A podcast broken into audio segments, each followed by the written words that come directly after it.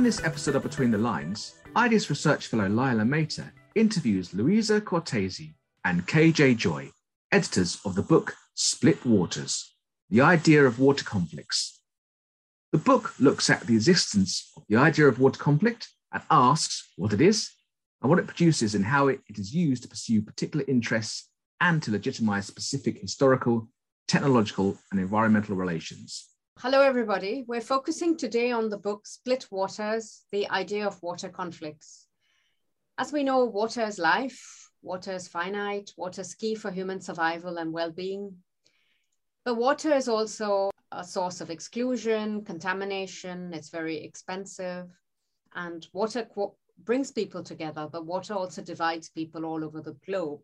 And as argued in this book, we all cannot do without water for long, but we can for long enough to fight for it. So I guess that's the topic that we're going to focus on today, this idea of water conflicts.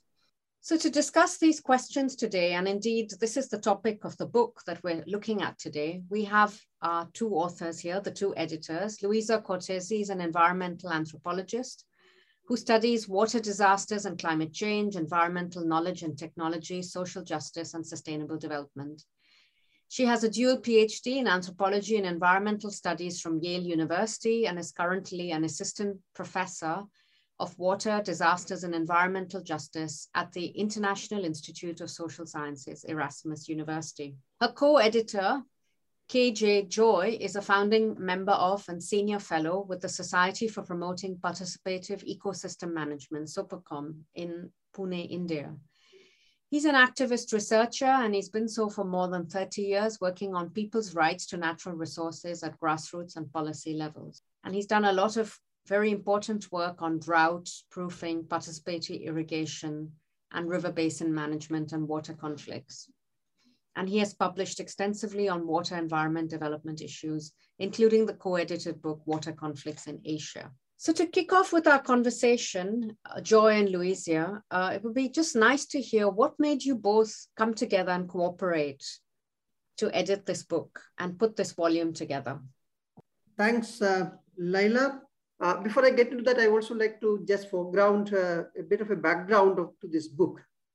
In fact, uh, this book has actually organically grown out of the substantive work uh, the Forum for Water, uh, Policy Dialogue on Water Conflicts India, in short, the Water Conflicts Forum, which has been working or engaging with the different types of water conflicts uh, in the country for more than 15 years.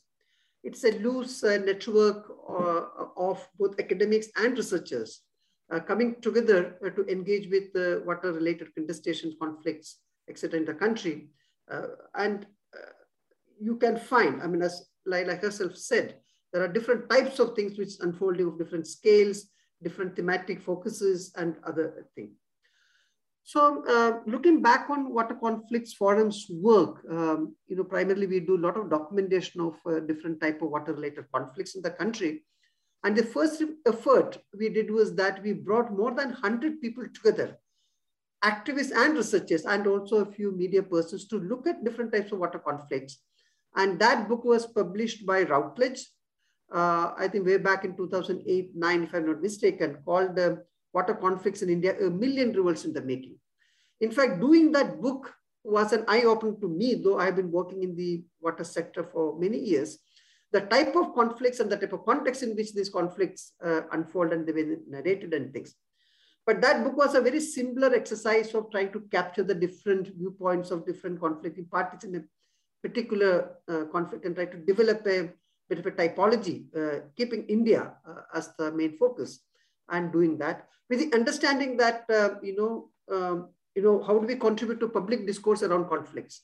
And we thought that if we can change this public discourse around conflicts through our, the type of knowledge you can generate, uh, then probably that may be the first step towards uh, conflict resolution or transformation, etc., etc.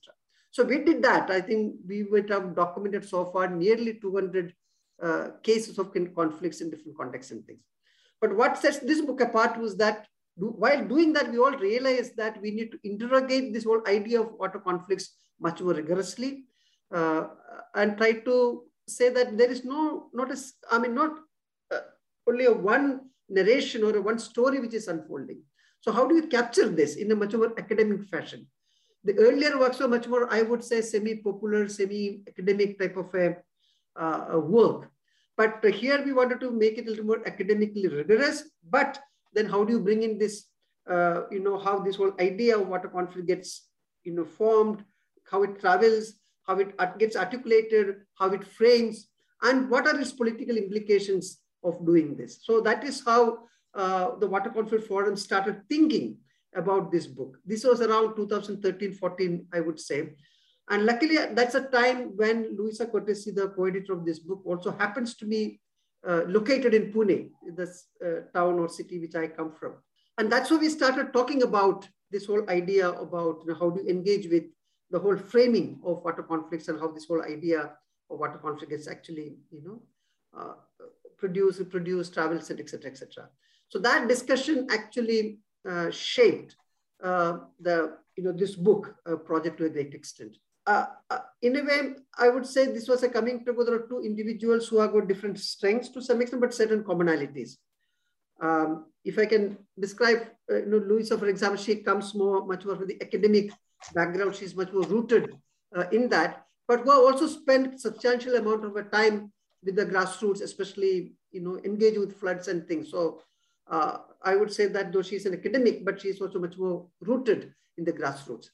In my case, I started primarily as an activist and but then getting involved in some of the knowledge production or some research and writing and things. So we thought probably a topic of this type, especially politics, which has, um, uh, in fact, which we I also described in my last chapter, where knowledge and politics need to come together.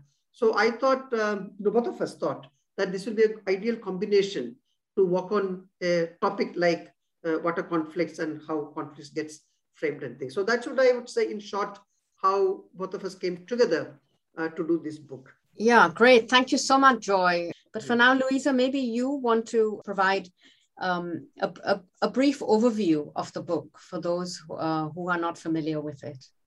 The book is is mostly on this idea of uh, of water conflict and the consequences of it, because we sort of realize that um, well so so first of all we talk about the book um, about about the idea itself extensively but then once we got the contribution in once we decided who we really wanted to give uh, to, to participate we spent a considerable amount of time rethinking about it. We organized several workshops with um, all the contributors. We had uh, uh, uh them reviewing each other work and then we had two specialized reviewer for each um, for each uh, contribution for each chapter uh, and this another round of, of worshiping the paper and editing them uh, together. So out of all this steering for for quite some some some time about those contribution, then uh, sort of the, the, the book itself emerged out of that. The idea of it was to reflect on this single story of the social conflict. You know, I mean, in a way, the sentence that you were citing, Lyla, before from the book about, you know, the water as a substance that one cannot do without for long, but can generally do without for long enough to fight for it was something I wrote out of my own you know my own sort of dissatisfaction with this with this with this um, with this this idea itself. I sort of realized that i was succumbing to this uh, single this trope uh, of water. And working on water tropes has been something that um, i continue to do and i've done for a while. And so at some point i paused and, and, and i sort of realized that my own understanding was limited instead of illuminating uh, the, the quest to understand water and, and, its role in conflicts. And so then at that point, uh, realizing that I was buying into a story that positioned itself as the only one was brought me to think, okay, so what is what is what are the consequences of this idea? What does this such a homogeneity implies? Um, can you tell us a little more about this notion of the social idea of water conflicts, both theoretically as well as practically? Why does it matter? Yeah, I mean, the idea is, um, I'm sure you're familiar with the work of uh, Chimamanda Ngozi Adichie, is on the power of a single story. And, and that's where sort of we realize that the, the power of the single story is live really to live its own life sort of um, and as we as i said this this um, the theoretical contribution of this book came from from really putting the the, the authors in conversation and re, um, reading and rereading their interdisciplinary engagement with water conflict uh, I, I realized that this idea of water conflict as as a as an existence, it lives uh, it lives a life which is both private and public, and and it travels and and it it survives cultural incompatibilities because it's it is it is this this standardized uh, sort of almost uh, eerie recurrent recurrent uh, representation of water conflict amongst the uh, across mo the most diverse uh, group groups of people. So recognizing that that uh, some form of of uh, this standardized understanding is is deployed by so many people and and uh, focusing on the consequences of this this concept was brought me to, to sort of to elaborate in, in the introduction about the the life of, of the idea. And so i i elaborate on how all these are each of these article contributes to explain what is the life of an idea. Absolutely. So joy maybe you can tell us why this really matters for the water sector because you've been working in water for a long time. Why is it that we really need to probe uh, the social life of water conflict and what does it mean uh, for the water sector more generally? Yeah, so uh, my starting point in engaging with this was that I know when we're actually engaged with some of the actual conflicts um, in the country, uh, we find that there is an overarching uh, framing of that conflict. Now, for example, very interesting movement uh, in India around uh, you know water diversion from agriculture to industry, which is quite common nowadays. Uh, the first mass struggle or the movement against such a diversion was in Mahanadi Basin um, uh, on the Hirakud uh, large dam, where the farmers' movement took on this issue, saying that you know a dam which has been primarily uh, designed for agriculture, flood control, or flood cushioning, etc., etc uh, you know, increasingly more and more water was getting diverted to um, uh, industries. Now, the whole mobilization around that was this single uh, idea, very powerful idea, uh, which could unite all the farmers, irrespective of the class, caste, and other type of you know, the divisions within its things. They could mobilize farmers as one entity against another entity called the industries and things. Now, this is a very powerful idea uh, of, uh, you know, can go beyond the fault lines within the you know, farming community of because of various uh, reasons and things. In fact, that was the first movement which forced the government to even bring back some of the reallocated water to agriculture and things. And we are all supportive of that movement. But while doing this work with them, uh, we also realized that there are many other internal contradictions and narrations which are actually, uh, you know, uh, do not come out into the open. Now, for example, there is a whole question of internal equity in terms of distribution of water in the Hirakud service area. For example, uh, there's a huge uh, tail end deprivation, which even the activists or the leadership of the movement knows. That's it. Uh, people on the tail end are not getting access to water. Or the type of agriculture which is practiced is very heavily what you call in Indian uh, language, the green revolution agriculture, which is heavily, you know, pesticide and chemical fertilizer and uh, all type of uh, things. And there are other land alienation which was taking place uh, in that context. So we thought that these internal contradiction, contradictions actually or stories, ideas or conflicts don't come into the fore because the entire overarching framing of the conflict is agriculture versus industry. I do grant that that is, is a powerful imagery, it's a powerful idea, but the what happens in that type of a situation that other contradictions which could have taken the movement to much more equitable and sustainable type of agenda, probably got subsumed because of this overarching. So now we do discuss this thing and discussing with the leadership of not only about uh, this particular movement within a, any movement, uh, people uh, who are into research or knowledge production arena and type of a thing, uh, there is a, some type of a, what I call an uneasy relationship between activists and academics to some extent. That is, and there are problems at both the sides. Even if an activist, I know that the movement I've been part of, for example, you have a single uh, narration which is being turned around. And on the other hand, and anybody critical about or bringing new insights or they are bringing out a type of thing, then that is not very positively looked at very often. I'm sure there are exceptions. I'm just uh, making it with a broad brush. Similarly, the way the academics go around uh, in terms of uh, especially writing about social movements uh, and other things. We also find that um, very often the way the story is told and retold and travels around the globe, very often we forget what are those fundamental demands of the people or why people fought against a particular dam or a particular project or anything because it gets into different uh, uh, thing. So it becomes an overarching narration, right? like for example, if the Adivasis are fighting against a particular dam, then uh, irrespective say, for example, the Adivasis might have fought against because their livelihoods are being taken away. It's a cultural, uh, I mean, uh, uh, you know, um, the space of living life and livelihoods are taken away, or there are destructive type of a thing. So instead of maybe starting from there, then the entire narration gets into a overarching critique of the cultural, uh, you know, about development and resource use and everything. And then we tend to, in a way, romanticize and things. So this type of positions very often, um, I would say that from my experience, that uh, does not give us space for any meaningful dialogue. So I think that we need to overcome both as activists as well as academics some of these uh, areas and come with a much more openness to both critique as well as we produce knowledge and things. So in a way, it's a plea that this is a book which argues, especially saying that uh, knowledge is important.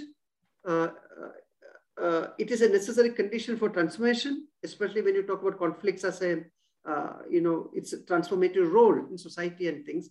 But unless it's also uh, has politics or what you call social movements along with that, uh, I mean, uh, you don't have the sufficient condition to make this transformative change. So my basic plea is that, or why we give this whole idea about conflicts is that it is a powerful uh, idea and around which I think probably we can have a much more meaningful, which I call a, we can broaden the conversation around conflicts in all its nuances between the academics and the uh, activists. And I feel that these are the two constituencies who, who should come together around this so that they can make transformative change in the water sector.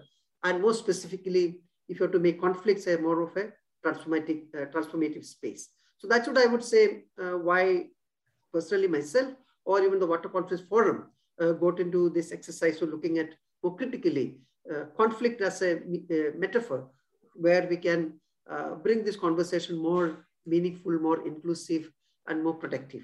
Luisa, do you want to add a little about um, what this means for the water sector more generally, and also um, what this means in terms of conversations between activists and scholars um, in terms of working on water conflicts? We, we weren't actually thinking about, you know, separating these audiences per se, because we ourselves aren't, aren't uh, you know, we kind of represent the the diversity of of having multiple hats. Um, so we wrote it for for thinking people in general, people who are interested in ideas and and their effects on people life. And we try to do two, two things to engage with people who want to think conceptually to invite them about to, to to think about the different you know social constructivism realism etc the different uh the the conceptual framework that inspire the converse most of many conversations today. And and also to for those who who's who are committed to think practically and are looking for how to bring uh, this form of engagement into the practice of development. And because the point was that we we can do all the conceptual work we want but we have to make theory work for people. Um, and so in some way this this part of it was also written during the pandemic and it became almost a little more philosophical than that was intended uh, at least in, in in my introduction. But um, the the idea was to give value to the inclination to think and to say um, how can theory be useful for both sides and how can activism be, be useful for people who are theoretically thinking. Um, and and it's what um, what Joy was saying about uh, the this, our strive to reconcile activist and scholar is is really important because um, it's something that I sort of I felt strongly like once I came back as a scholar to India, I felt uh, cut off from a lot of conversation that uh, saw scholars as only critically engaging um, with with um, with society and with activism, and um, I, you know, that, that that's completely not not my point, and I sort of acknowledge and learn from a tradi- tradition of uh, critical thinking, but the point was how can we actually be uh, constructively useful uh, to each other, and and so that's where that's where we thought that we could, you know, we that we could this um, this common engagement that both Joy and I uh, have in common could could get into the for could become take the form of a book.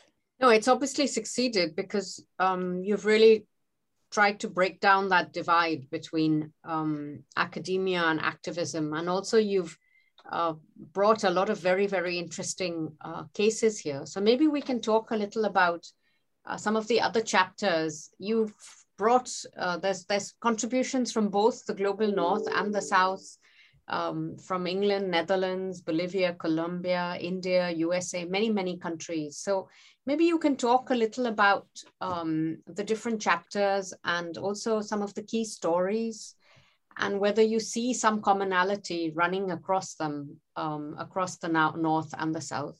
Yeah, that's true. In fact, um, if you find uh, uh, the, I mean, apart from the introductory chapter, which uh, and the concluding chapter, we have about nine chapters which talks about different case studies uh, across the globe.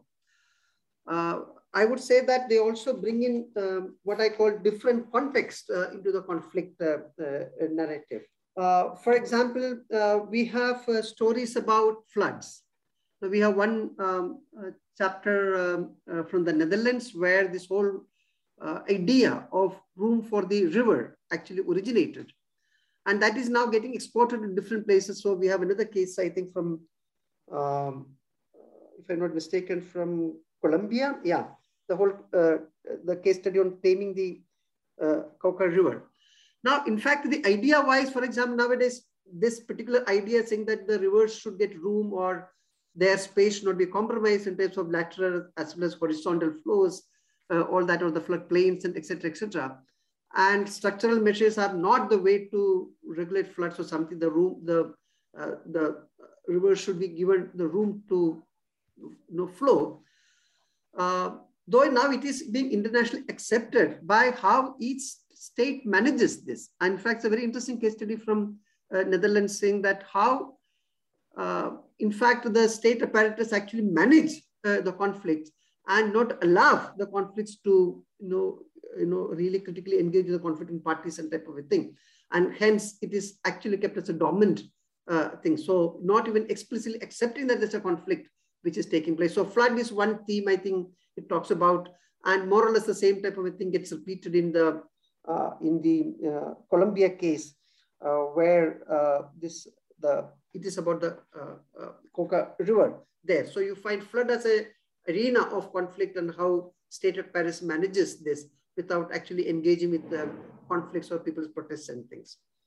Similarly, we have dams as another site of conflicts. In fact, I think we have two case studies, if I'm not mistaken. Um, uh, one is the famous uh, Torres Island case in the US, where this whole conflict was against the, uh, the US Army of Cops, which uh, everybody had thought this was such a monolithic, hegemonic institution. And the people really took on that and this whole narrative around that conflict. And we see a different type of narrative around in India around a, another controversial dam called Polavaram, which is also an interstate river called uh, uh, Godavari, in which there's a huge uh, dam which has been built, which will impact the ethnic population uh, much more in terms of their displacement, uh, loss of livelihoods, etc., etc.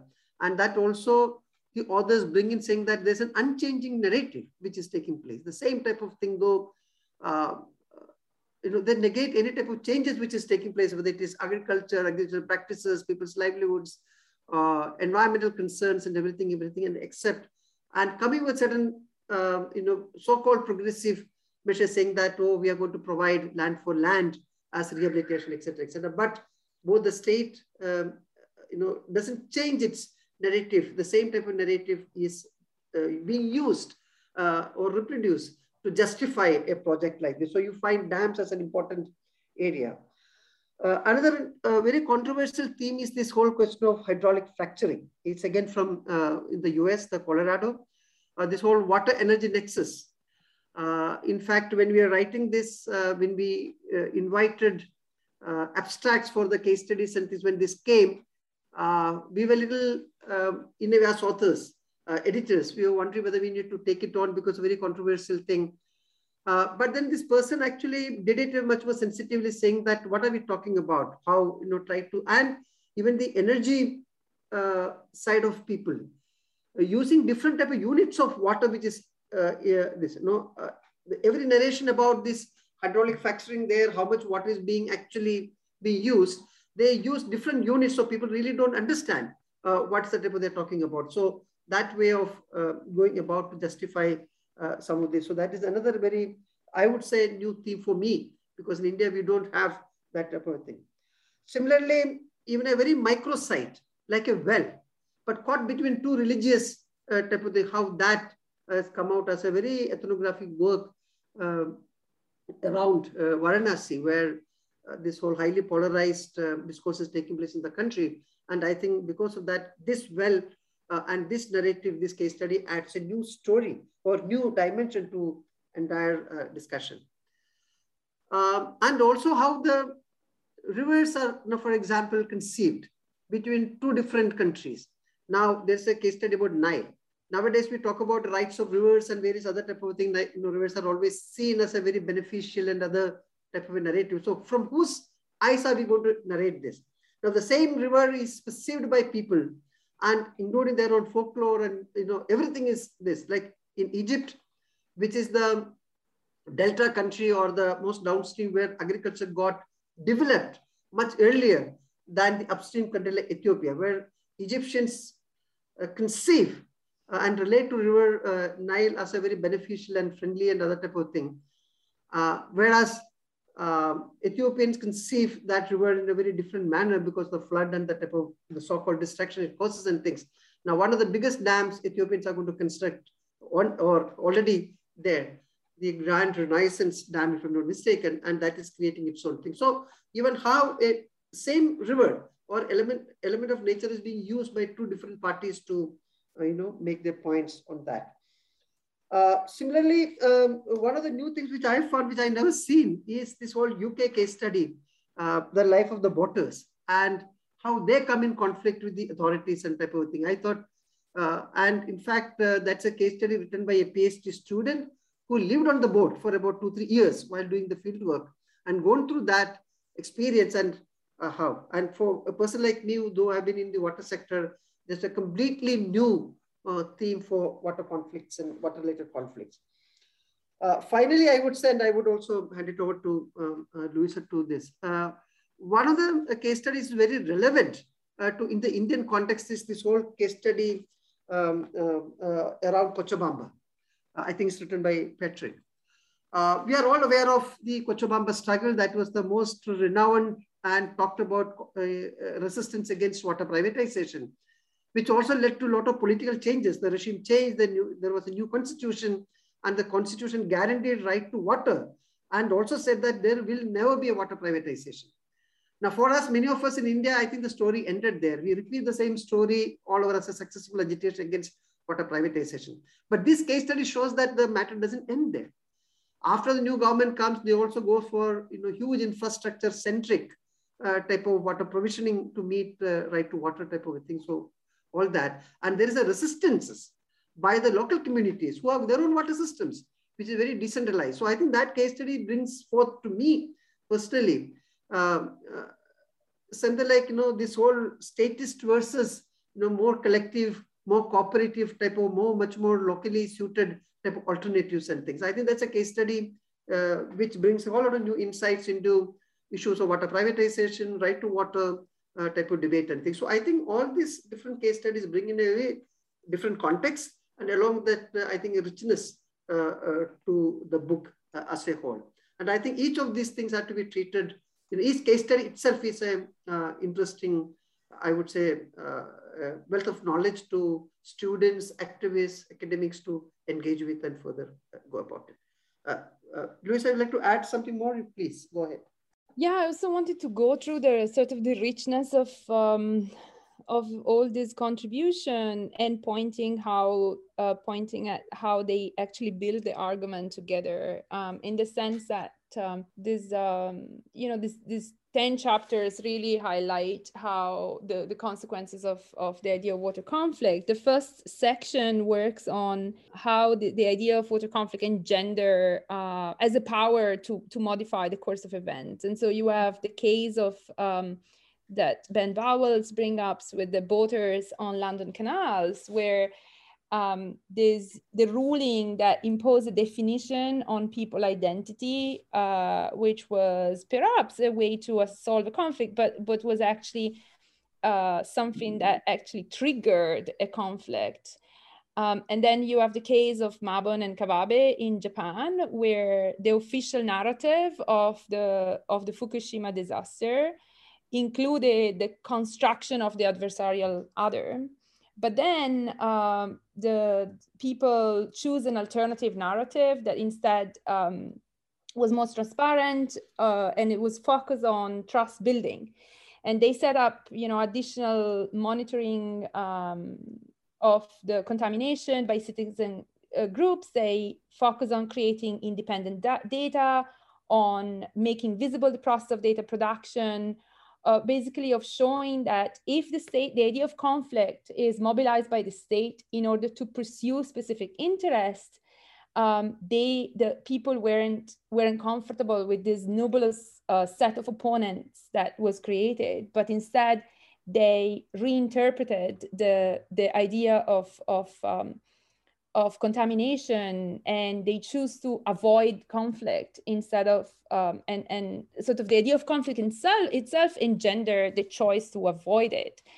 Um, and the, the third chapter which is uh, focused on the netherlands is the the is centers on on on this um, on this case of of conflict avoidance. And and argues that um, it's it's necessary instead to to recognize conflict and to deal with it. And and of course it's centered in a particular context so it doesn't it doesn't necessarily ring uh, a bell for for everyone in terms of how conflict is actually negated uh, but all those works are sort of contextual and yet they they inform each other they they, they build parallelism and and uh, and talks about talk about the ways in which the story can go.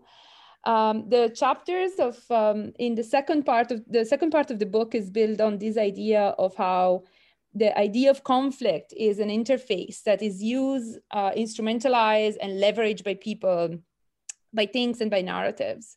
So how the, the, the idea of water conflict is mobilized to support or defy a certain a certain set of of interest.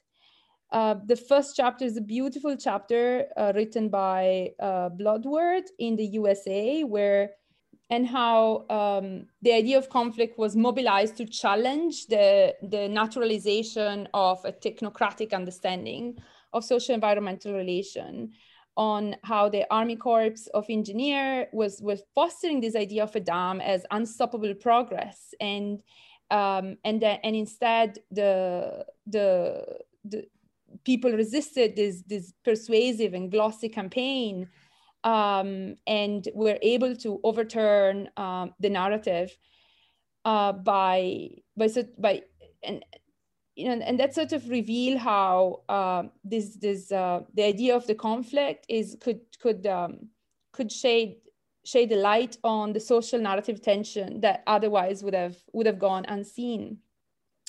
The in a way, if that chapter works on mediatic representation and and how it has and the potential of mediatic representation, the next chapter does exactly the opposite because it examines the pitfall of mediatic representation and shows how uh, in the case of fracking in Colorado in the USA, uh, discursive analysis of water narrative shows that um, that the the the idea of conflict is used as a matrix to shape accounts about water but it actually performs in a, a gate uh, keeping function at a narrative level by clouding the possibility of data production. So she suggests that, you know, on one side, um, the idea of water conflict is instrumentalized by media and by, by decision makers for their own interest of representation. And at the same time, it impedes environmental learning because it's based on a volatility, uh, on, on a very volatile debate.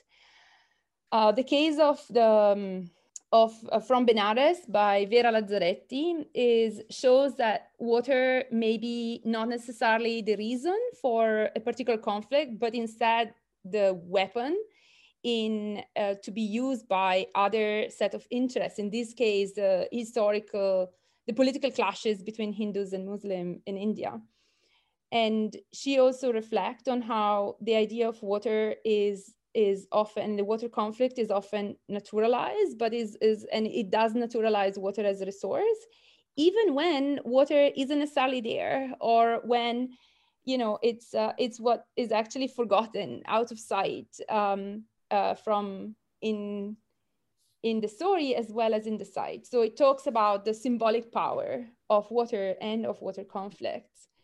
Um, and this, the, the, the case studies by Moreno Quintero and, and Teresa Selfa in Colombia um, talks about how the idea of conflict uh, naturalizes a set of relationships that are far from nat natural and this is in the third section of the book where we talk about how the idea of conflict has the peculiar ability to intersect with other ideologies.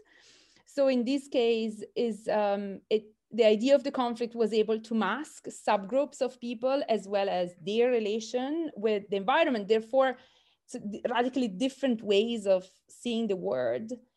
Um, and in a way, the story that that uh, Renata Moreno Quintero and, and Teresa Selfa present us could be read as, um, as a story of the inattentive import of, of, environmental of an environmental management model, that of the giving room for the river, which the Dutch engineers have successfully exported in, in many countries of the global south.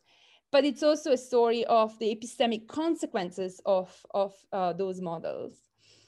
Um, and similarly, this, the, the chapter by, um, by Mattia Grandi in Egypt and in Ethiopia is, is a wonderful and, and sort of differently written um, uh, interplay of, uh, of, of active fieldwork as well as textual analysis in, in different countries along the Nile and shows, it talks about a conflict that has long been predicted but hasn't as much materialize um, as a as a warning you know as as as a, as a conflict is used um, against his own um, uh, realization. So it talks about these political priorities and how they're built by through the idea of the conflict and through the narrative how the, the narrative of the conflict is able to to justify the fact that water is essentially threatened and therefore needs to be needs uh, extraordinary measure needs securitization. Uh, so so it's um, and and how this process of securitization leverages the idea of water conflict because it serves to dramatize it. It serves to prioritize the issue on the in the public sphere. Uh, I agree with with Joy that the Patrick Breschinen in Bolivia's uh, work was was very interesting because the case of um, of Cochabamba is sort of the epitome of water conflict, right? It's known to be as, it, it's often recalled when, when people talk about the, the, the what happens when water is privatized and and what you show what uh, patrick shows us is, is a completely different side of the story which is often out of sight and on how people weren't necessarily just uh, fighting for water not to be privatized but were were we're also concerned about the pattern of exploitative relationship and and um, and they were discussing about who instead is is responsible for water and who has the right to discuss and take decision of that, that. so sort of shifting this this this narrative about water rights into a narrative of of water as a set of res, response relations of, of responsibility so challenging the categorization of water as a mm-hmm. resource and how that um, that also means to question the, the, the standardized uh, idea of, of water conflict. Finally, the 10th chapter um, is, is instead sort of a, a, standalone chapter in a way because it talks about uh, the negation of a conflict. It explains the narrative work that it takes to keep the idea of water conflict at bay out of, out of the discursive arena. Yeah, no, you've really highlighted the richness of the book, and the stories are, are really um, very compelling and from all over the world, and also really interesting, rich lived experiences. So, I guess for me, I've uh, I've had a career working on the politics of scarcity and how hmm. um, scarcity is this compelling idea that is also considered to be the cause of conflicts, and this is a very uh, compelling policy narrative. Scarcity creates conflict, and this is used forever to justify certain interventions. So, if we kind of wrap up, um, what, how can these, how can your book push back uh, against some of these dominant policy narratives? What are the lessons uh, for policy as well as for the development sector more generally? Yeah, I would suggest a couple of things here. Uh, one is, I think, a book of this type, what it does, and which has a bit of a policy and what we do later with it as implication is that uh, very often conflict narrations are like, you know, icebergs. We see only the positions uh, uh, uh the different conflicting parties take. Now, this is true with any conflict. Now, you take the interstate conflict in India, the whole Kaveri conflict, for example, in South India. It only talks about the type of different positions the state of Karnataka, the state of Tamil Nadu take. But it always, uh, you know, the type of uh, what I will call the interests, the needs, the worldviews, the values, the ethics, all these are very often under the water. So what I think a book of this type is to bring forth all these things so that it becomes a, uh, opens up an arena for discussion, dialogue in a much more informed manner. So I think more and more of this type of work needs to be done because at the level of positions, probably no dialogue and no uh, you know negotiated settlements can take place unless we deep digger uh, you know deeper and deeper and see what are the underpinning or uh, you know uh, needs or value systems, ethics, worldviews, and interests which uh, different conflicting parties to come. And I think this is something which can contribute to different type of conflicts in terms of uh, negotiated settlements or and unfortunately in India in the policy arena, uh, water-related policies or the type of mechanisms are, in fact, there are no, you know, uh, dedicated mechanisms for conflict resolution or transformation and of, there is no democratic spaces which is available for people, different stakeholders or conflict parties to come together, share data, experience, needs, all type of things and then come to something. So probably this type of studies or this type of books can contribute to uh, that. The second thing which I is my pet topic, which I had to come back, is that um, uh, one of the uh, saying which has influenced my work is what Marx has said long back, saying that philosophers have interpreted the world, the issue is to change it, to transform it. So I feel, would say that we may need to go beyond this polarization between philosophers, read academics, and activists, and ask the question as to whether what we do merely makes the world understand around us more understandable, or whether we contribute towards changing it. And also vice versa, whether trying to change the world wouldn't deserve the you know, specialized understanding that academics pursue or they bring to the table. So to realize this transformative potential of the idea of water conflict, uh, we need to straddle both knowledge and politics, a goal this book actually pursues by deepening and broadening uh, the conversation among uh, these two important constituents, I would say academics and uh, activists. Uh, uh, in this. So I would say it is two, uh, two different types of contribution. One, it prepares a ground for this type of deeper conversation to engage with in the conflict. Second, it has what is policy institutional implications in terms of conflict engagement and things, which is one of the critical issues or critical water governance issues uh, in many of the countries and especially India. So I'm sure this type of work can contribute to uh, that level in terms of policy, institutional restructuring, creating more space at different scales in the water hydrology or river basin or right up from uh, micro watersheds to uh, transboundary uh, river basins and things. How do you create this type of institutions for such deeper engagement? Great, thank you, Luisa. Yeah, I'll just be quick. I think in I think for for policymakers, this is a cautionary tale. It's it's you know it's about that the fact that their way, our way uh, of talking about something makes a difference, and not only I mean, and that is a as a sentence has been said several times in a way, right? But what we are pinpointing here and is how that happens is sort of the analytics of of um, of of the idea. And so it's against essentialization is against uh, the this this uh, the the the use of categories as as universal uh, so in a way we know they're processes but on the other side we also know that categories are, are sclerotic. They're rigid. They they they don't want to change. There is there is an inertia related to that. And and um, and that's where the rubber hits the road right? I mean the, the way in which uh, it becomes it becomes real and it involves people from from all corners. Um, so so what what we wanted to do was really show the ways in which the, the way in which we think about stuff are as um, influences what happens and, and and how to be aware of that and how to rethink about about that Thank you. No, this has been a really uh, very interesting discussion.